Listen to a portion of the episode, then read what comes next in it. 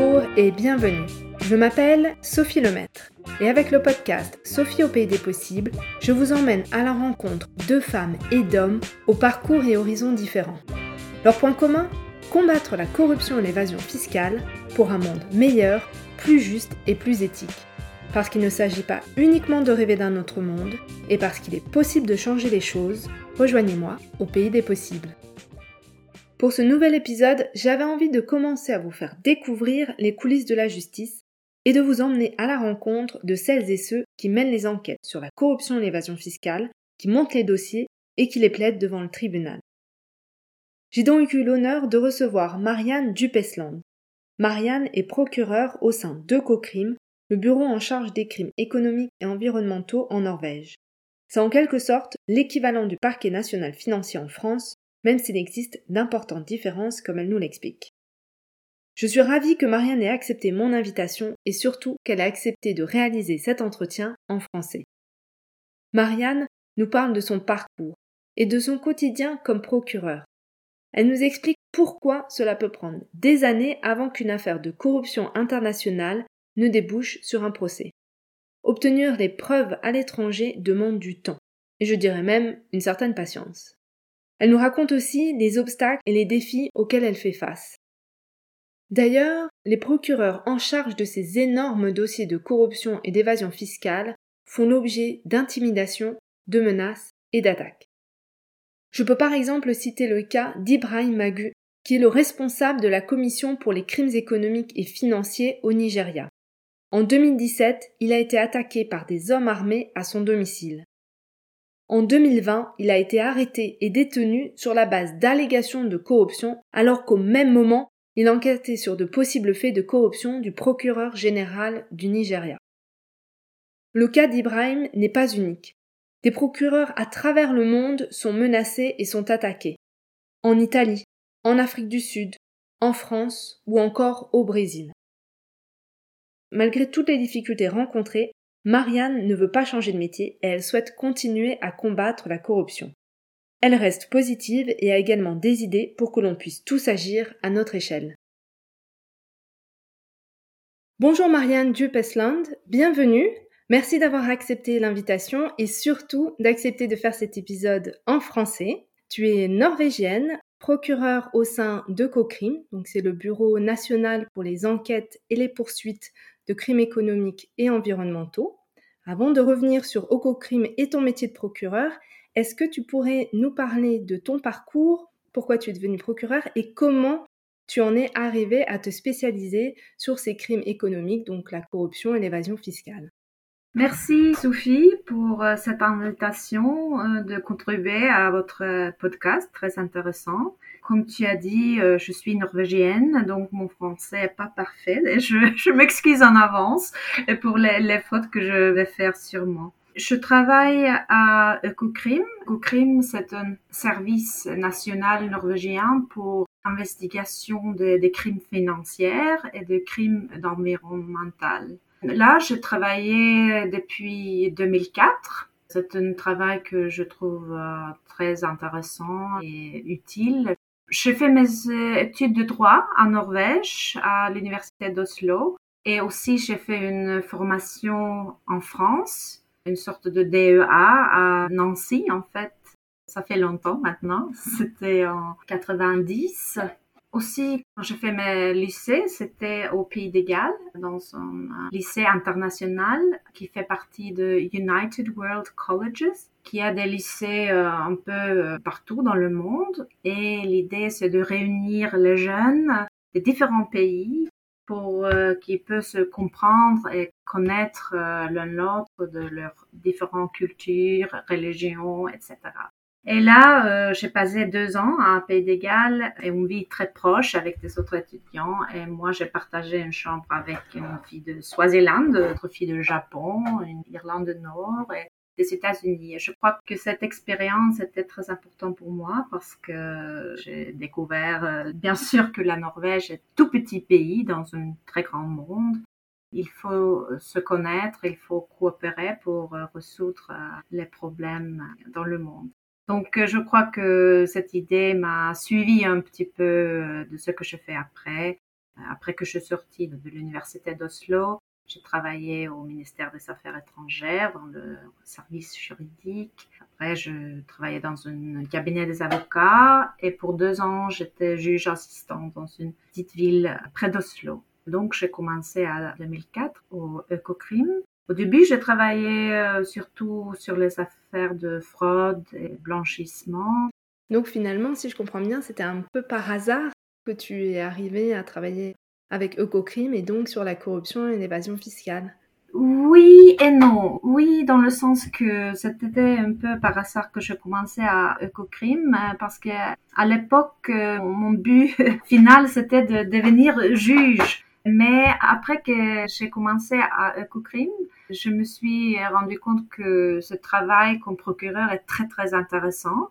Et donc, j'ai resté euh, maintenant euh, beaucoup des années là et je crois que je reste euh, comme procureur pour le reste de ma carrière. Mais les questions de, de, corruption, je trouve très intéressant et important de travailler là-dessus. Et en 2010, j'ai été l'un des procureurs qui a amené une affaire, c'est une affaire de corruption nationale où une personne a reçu beaucoup de pots de vin. Dans son poste, il avait une poste dans l'administration publique et il a versé l'argent euh, à l'Afrique du Sud. Et là, il a eu plusieurs euh, fermes. Donc, c'est une grande affaire euh, en Norvège. Et à partir de cette affaire, j'ai appris beaucoup sur l'investigation, ce type d'affaires.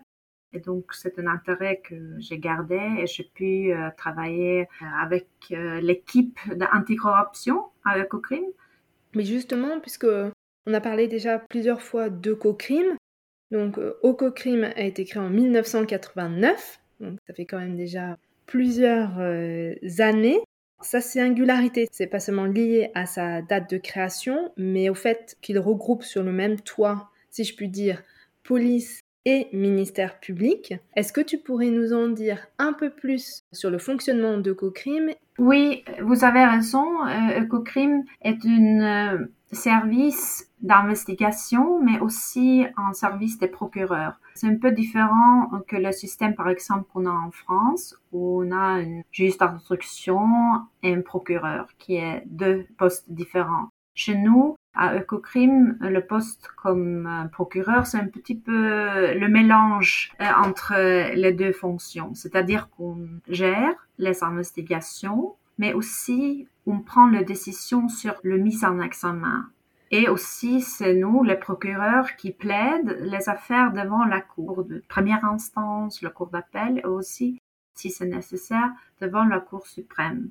Cet modèle, euh, disons, euh, d'une combinaison de services policiers et services des procureurs, c'est un modèle qui est établi, comme vous avez dit, de 89.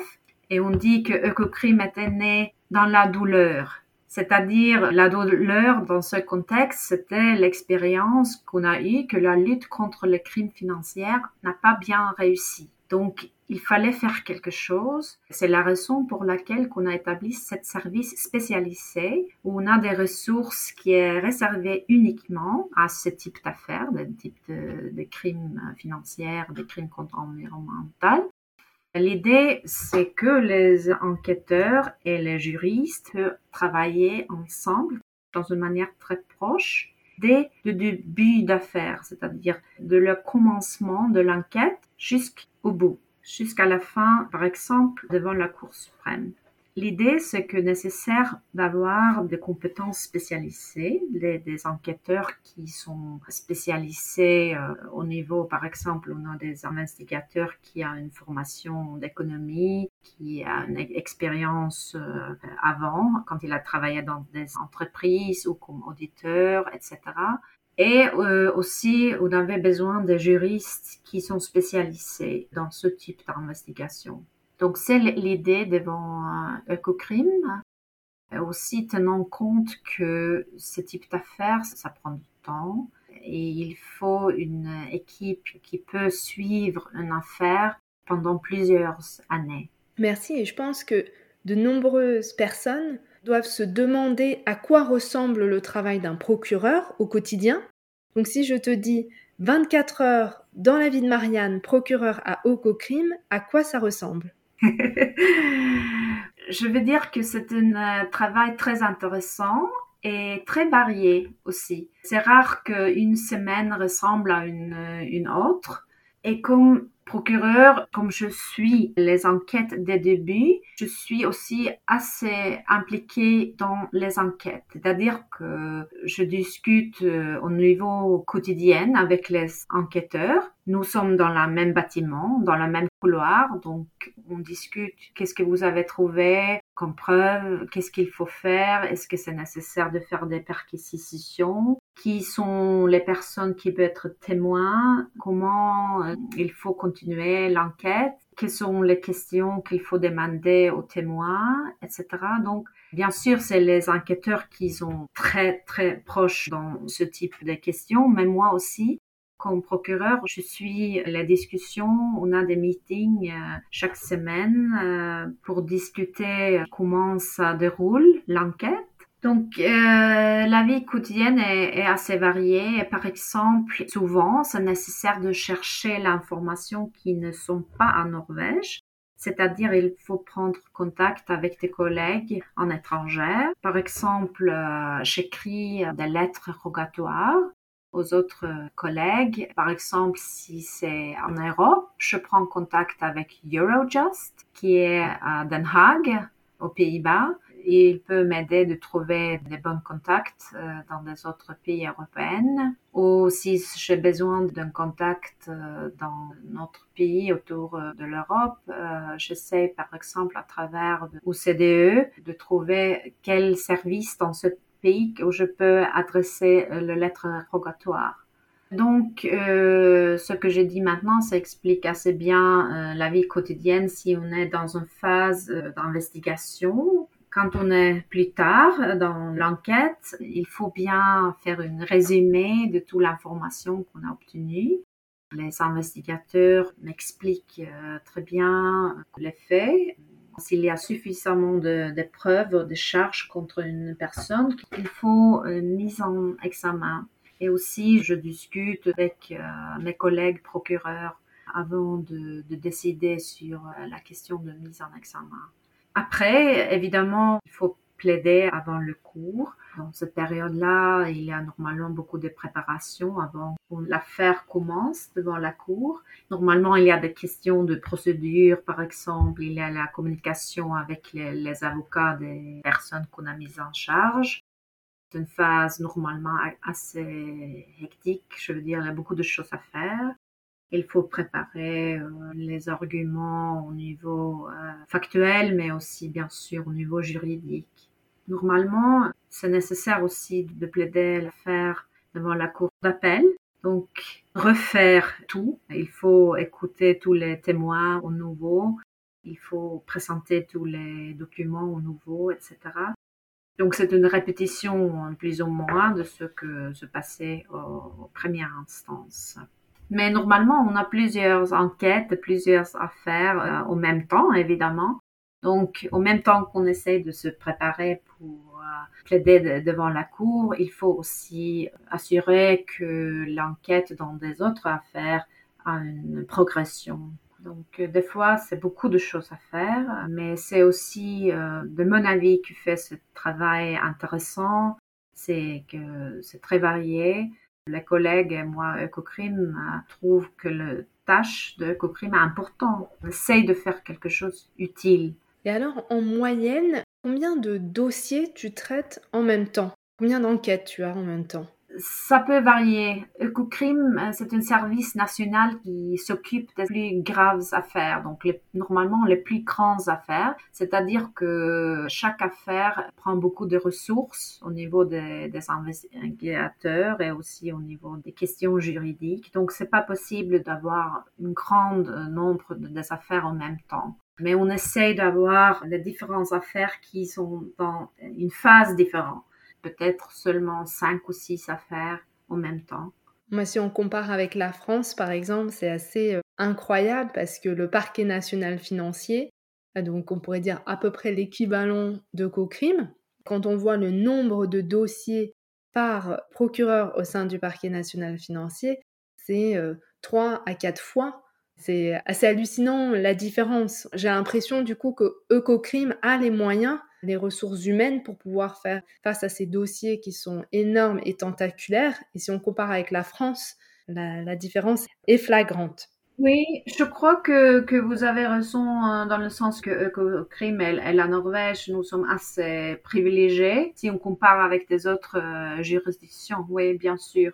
Et aussi peut-être, euh, c'est euh, difficile d'être sûr sur cette question, mais je crois j'espère que le problème de corruption en Norvège est pas très très grande et qu'il y a des autres pays qui a des, je veux pas dire que forcément euh, le problème est plus grand en France, mais j'en suis sûre qu'il y a des autres pays qui ont un problème de corruption qui sont plus grands nous, en Norvège. C'est possible. En Norvège, il y a à peu près 6 millions d'habitants. En France, on est 66 euh, millions. Donc, euh, ça fait une grosse différence. Il y a autant de possibilités de, de corruption et d'évasion fiscale.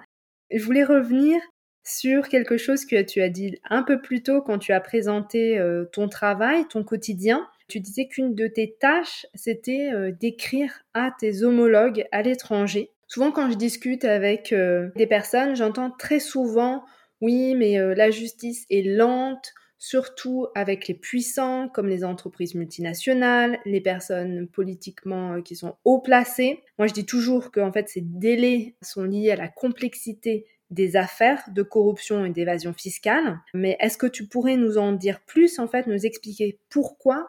Cela peut prendre plusieurs années avant qu'un dossier une affaire arrive au tribunal et qu'un procès s'ouvre. Oui, vous avez euh, raison. Évidemment, il y a différents types d'affaires de corruption. Y a, disons, les, affaires plus petites, des, affaires nationales euh, qui sont assez euh, faciles, si je peux utiliser le mot facile dans ce contexte, mais en tout cas où l'information, on peut trouver en Norvège en général. Donc là, c'est plus facile de faire une enquête assez rapide parce qu'on peut chercher toute l'information en Norvège. Le défi, c'est euh, bien sûr quand il faut chercher l'information en étrangère, ce qui est souvent le cas, toujours le cas si on fait une investigation de la corruption internationale.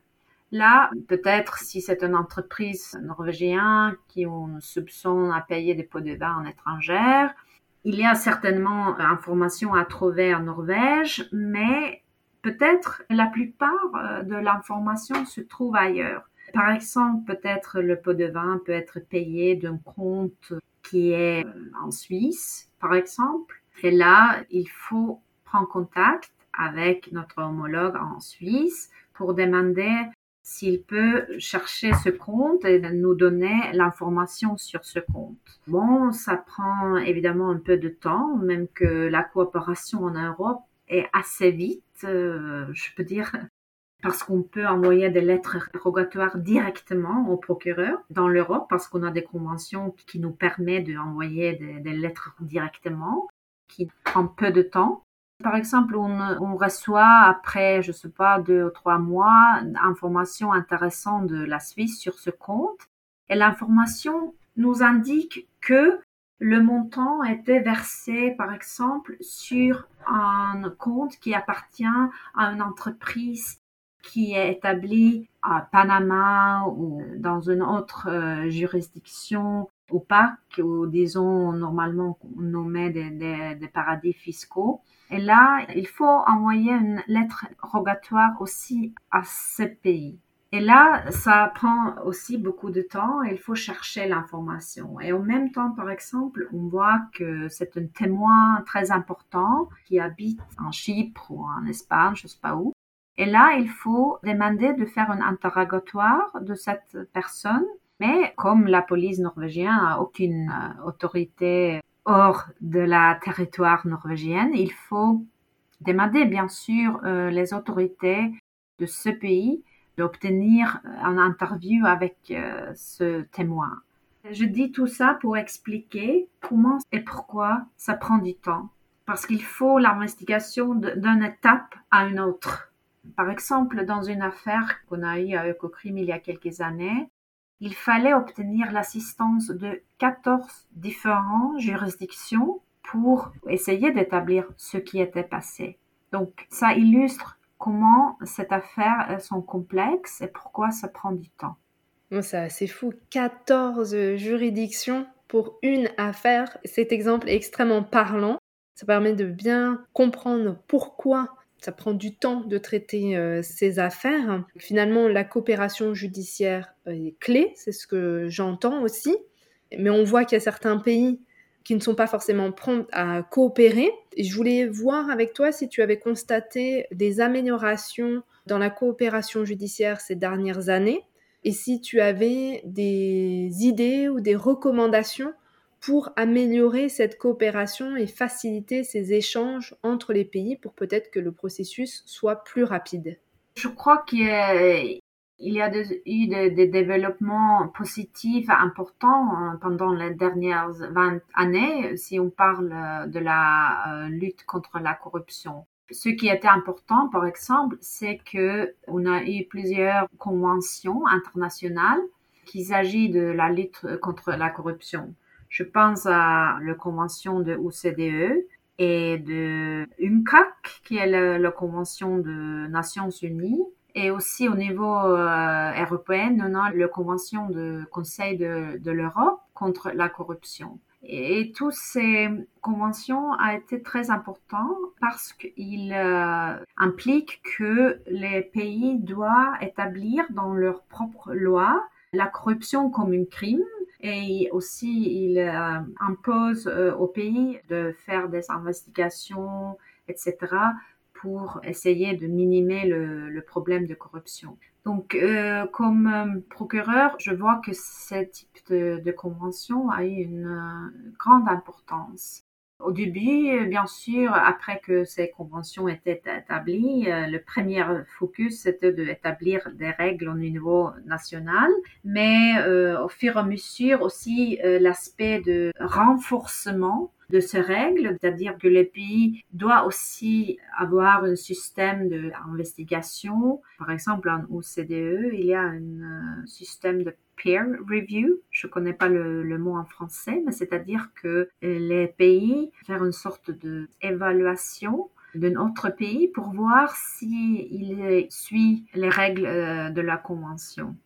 Donc, euh, au niveau de, règles, il y a eu un euh, développement très positif. Mais bien sûr, il reste euh, beaucoup de, défis. Par exemple, la, coopération internationale, ça prend du temps, comme j'ai déjà expliqué.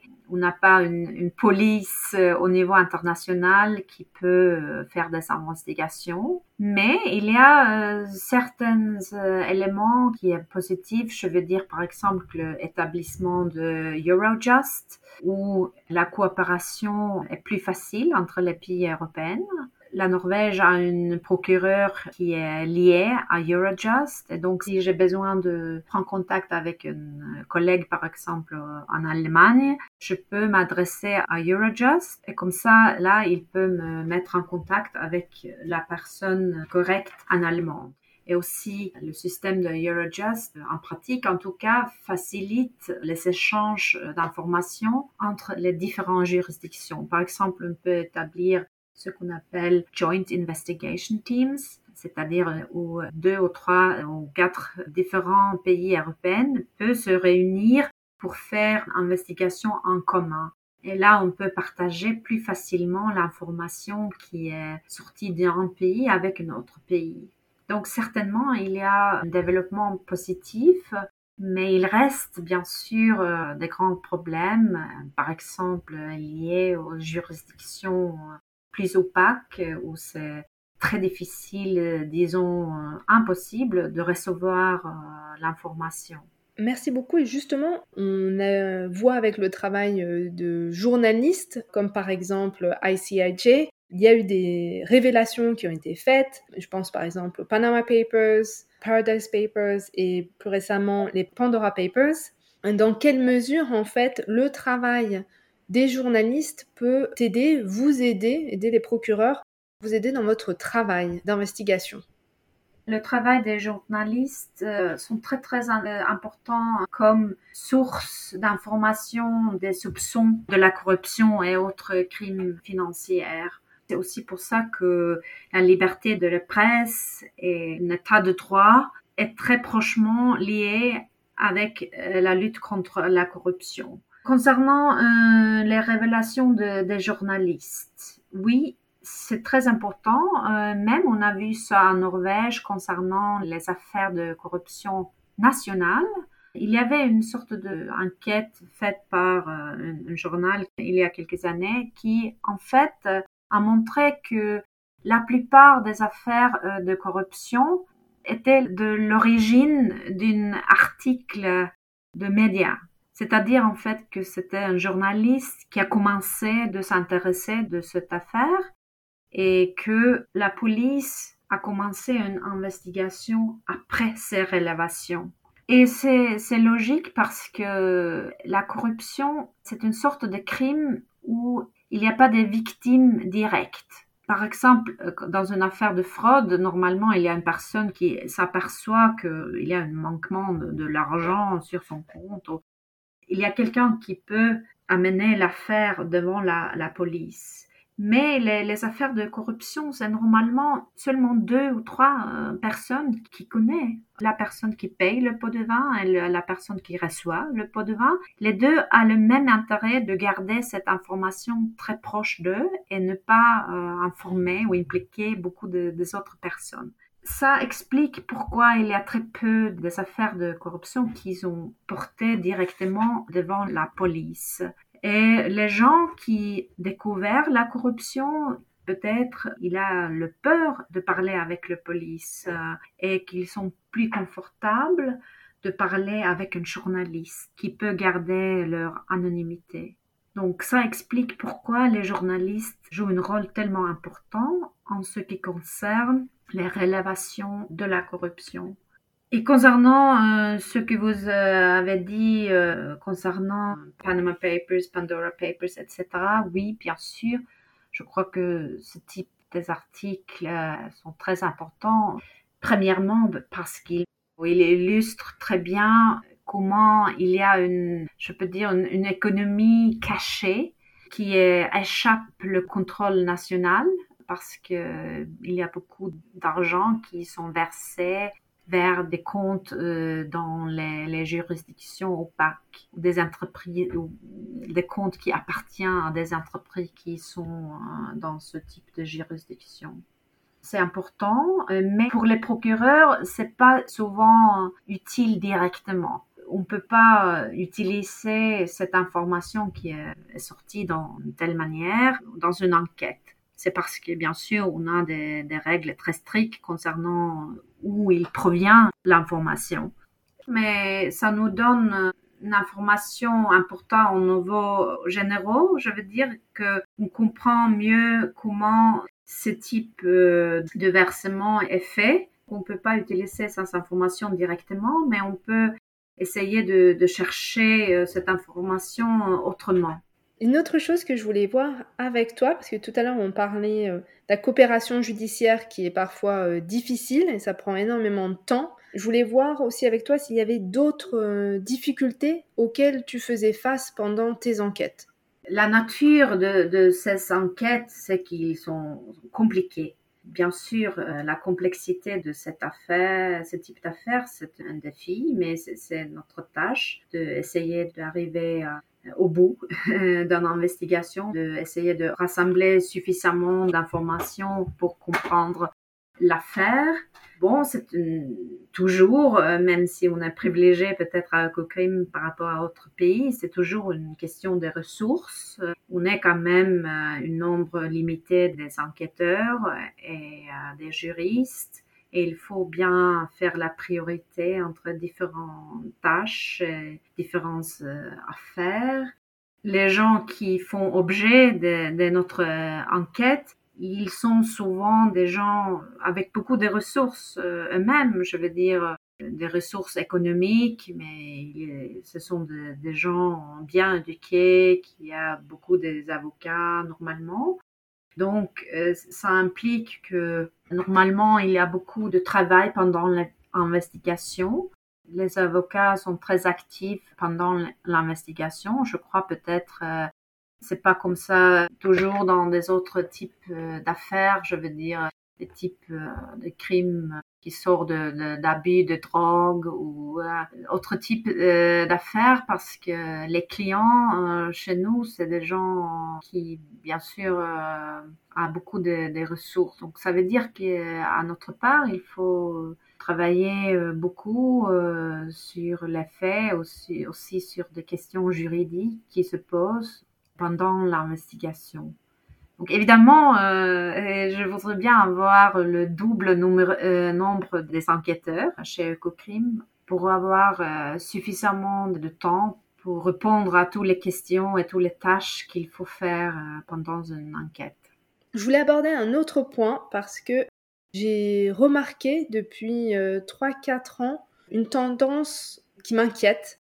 Ce sont les attaques qui deviennent de plus en plus fréquentes et qui sont menées à l'encontre des procureurs. Alors euh, si je donne l'exemple de la France, on l'a vu récemment avec euh, les attaques que les procureurs au sein du parquet national financier ont subies. Il y a des pressions, il y a des menaces. Et je ne pense pas que ce soit quelque chose qui est encore connu du grand public et je trouve que c'est important d'en parler je voulais avoir ton regard sur ces menaces, savoir si toi aussi tu avais euh, constaté cette tendance qu'on mette des, bâtons dans les roues à ce qu'on attaque les procureurs et si tu avais peut-être euh, des exemples pour nous montrer quelle forme ces menaces euh, peuvent prendre. Vous avez raison, je crois qu'il y a, pas en Norvège, je crois, mais dans des autres pays, exemple que il y a des menaces contre les, procureurs ou des, situations très difficiles, c'est-à-dire que les procureurs sont, je vais dire, attaqués euh, personnellement, euh, pas physiquement forcément, mais au niveau juridique, par exemple, et vous avez mentionné euh, la situation en France. Je sais qu'il y a des autres exemples dans des autres pays. Et c'est bien sûr inquiétant parce que c'est très important que les procureurs peuvent travailler. Bien sûr, les procureurs doivent aussi être euh, sous euh, contrôle, bien sûr, parce qu'on exerce le pouvoir et nous aussi être euh, contrôlé, mais je crois que c'est un danger euh, grand si les attaques contre les procureurs impliquent que les procureurs ne peut pas ou qui a peur de mener ce type d'affaires, s'il a peur d'être en charge d'une enquête contre euh, par exemple euh, dans le champ de, la grande corruption internationale. L'exemple de Eva Joly est, bien connu quand elle était euh, en charge euh, de ces investigations en France. Elle a dû avoir des gardes de corps pendant plusieurs années, je crois.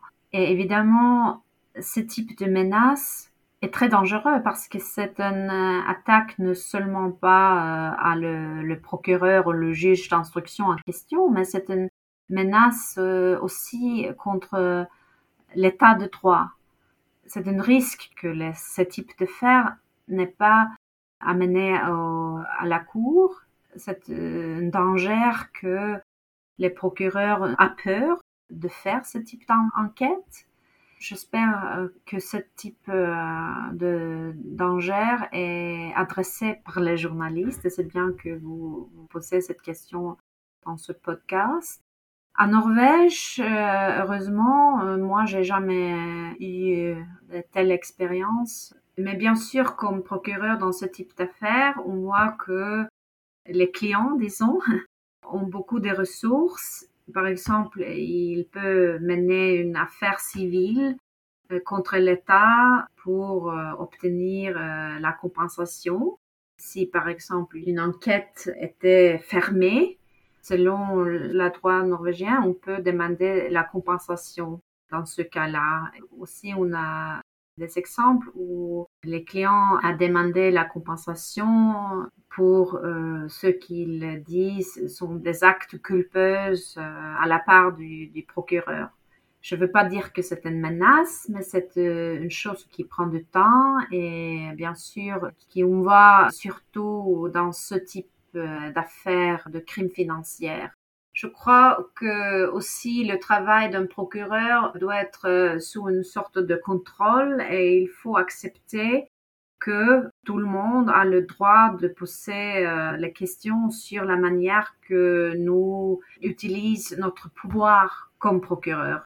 Donc, en principe, je rien contre ce type de procédure euh, civile, mais bien sûr, ça, prend du temps pour se défendre contre ce type euh, de charge, mais en principe, je rien contre. Pour terminer cet épisode, est-ce que tu vois d'autres avancées en matière de lutte contre la corruption et l'évasion fiscale que tu aimerais partager avec nous? Il y a plusieurs efforts euh, au niveau international. On a le Financial Action Task Force qui fait un travail important euh, au niveau de se battre, euh, si je peux utiliser ce mot, contre les, paradis fiscaux, par exemple il y a des efforts euh, au plusieurs niveaux, mais en même temps, je crois que la confiance aux institutions internationales a peut-être faibli pendant les dernières années, malheureusement. Et ça pose aussi un problème pour la lutte contre la corruption internationale parce que il faut que tous les pays respectent les règles qui sont dans les conventions, par exemple dans la convention UNCAC ou la convention de OCDE.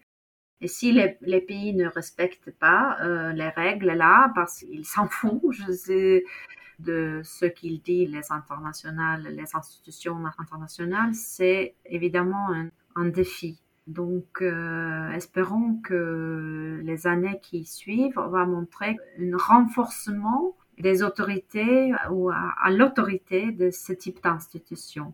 Et est-ce que tu vois un rôle pour euh, les citoyens? Enfin, plutôt, la question c'est comment les citoyens peuvent jouer un rôle et contribuer à cette lutte contre la corruption et l'évasion fiscale? Oui, comme citoyen, vous pouvez mettre la lutte contre la corruption comme un sujet dans les élections. Quand vous élire votre euh, politicien, vous pouvez demander qu'il se batte contre la corruption, qu'il adapte des lois contre la corruption, qu'il établit des, mécanismes, des services pour euh, assurer que on a un euh, état de droit et que les options de, de corruption sont suivies par la police ça, c'est quelque chose que chaque citoyen peut faire et aussi d'essayer de garder la liberté de la presse, parce que dans plusieurs pays, la liberté de la presse est sous beaucoup de pression. Et c'est, comme j'ai dit avant, la liberté de presse et avoir des journalistes euh, investigatifs, c'est important, euh, c'est aussi un aspect important dans la lutte contre la corruption. Super. Pour terminer, est-ce que tu aurais une œuvre, un film, un livre ou autre à recommander? Je vais euh, recommander quelque chose que j'ai pas vu encore moi-même. J'avais parce que c'est sorti à Norvège la semaine dernière, je crois. C'est le film The Caviar Connection. C'est un euh, documentaire sur euh, la corruption à Azerbaïdjan et des autres pays et comment c'était lié aux gens qui euh, travaillaient au, Conseil euh, européen. Est-ce que vous connaissez? Alors moi, je l'ai vu parce qu'il est, euh, il est sur Arte comme documentaire, donc je, je l'ai regardé. Ça montre bien les jeux d'influence, le lobbying, la corruption, c'est très intéressant. Eh bien, merci beaucoup pour la recommandation, merci beaucoup pour l'épisode. C'était très intéressant de mieux comprendre ton travail ce que les procureurs financiers euh, font. Et puis, ben, je te souhaite euh, une très bonne continuation euh, pour la suite dans ton travail. Merci, merci pour cette podcast. Et voilà, c'est le dernier épisode de l'année 2021. Le podcast prend des vacances. Déjà 6 mois et 6 épisodes du podcast. Le temps passe super vite. Rendez-vous en janvier pour un nouvel épisode. Et d'ici là, partagez le podcast avec votre entourage et sur vos réseaux sociaux. Laissez-moi aussi un avis 5 étoiles et un commentaire sur Apple Podcast. Cela permettra à d'autres personnes de découvrir le podcast. N'hésitez pas non plus à m'envoyer un message et à me proposer des invités pour l'année prochaine. L'adresse est dans la description de l'épisode. À bientôt!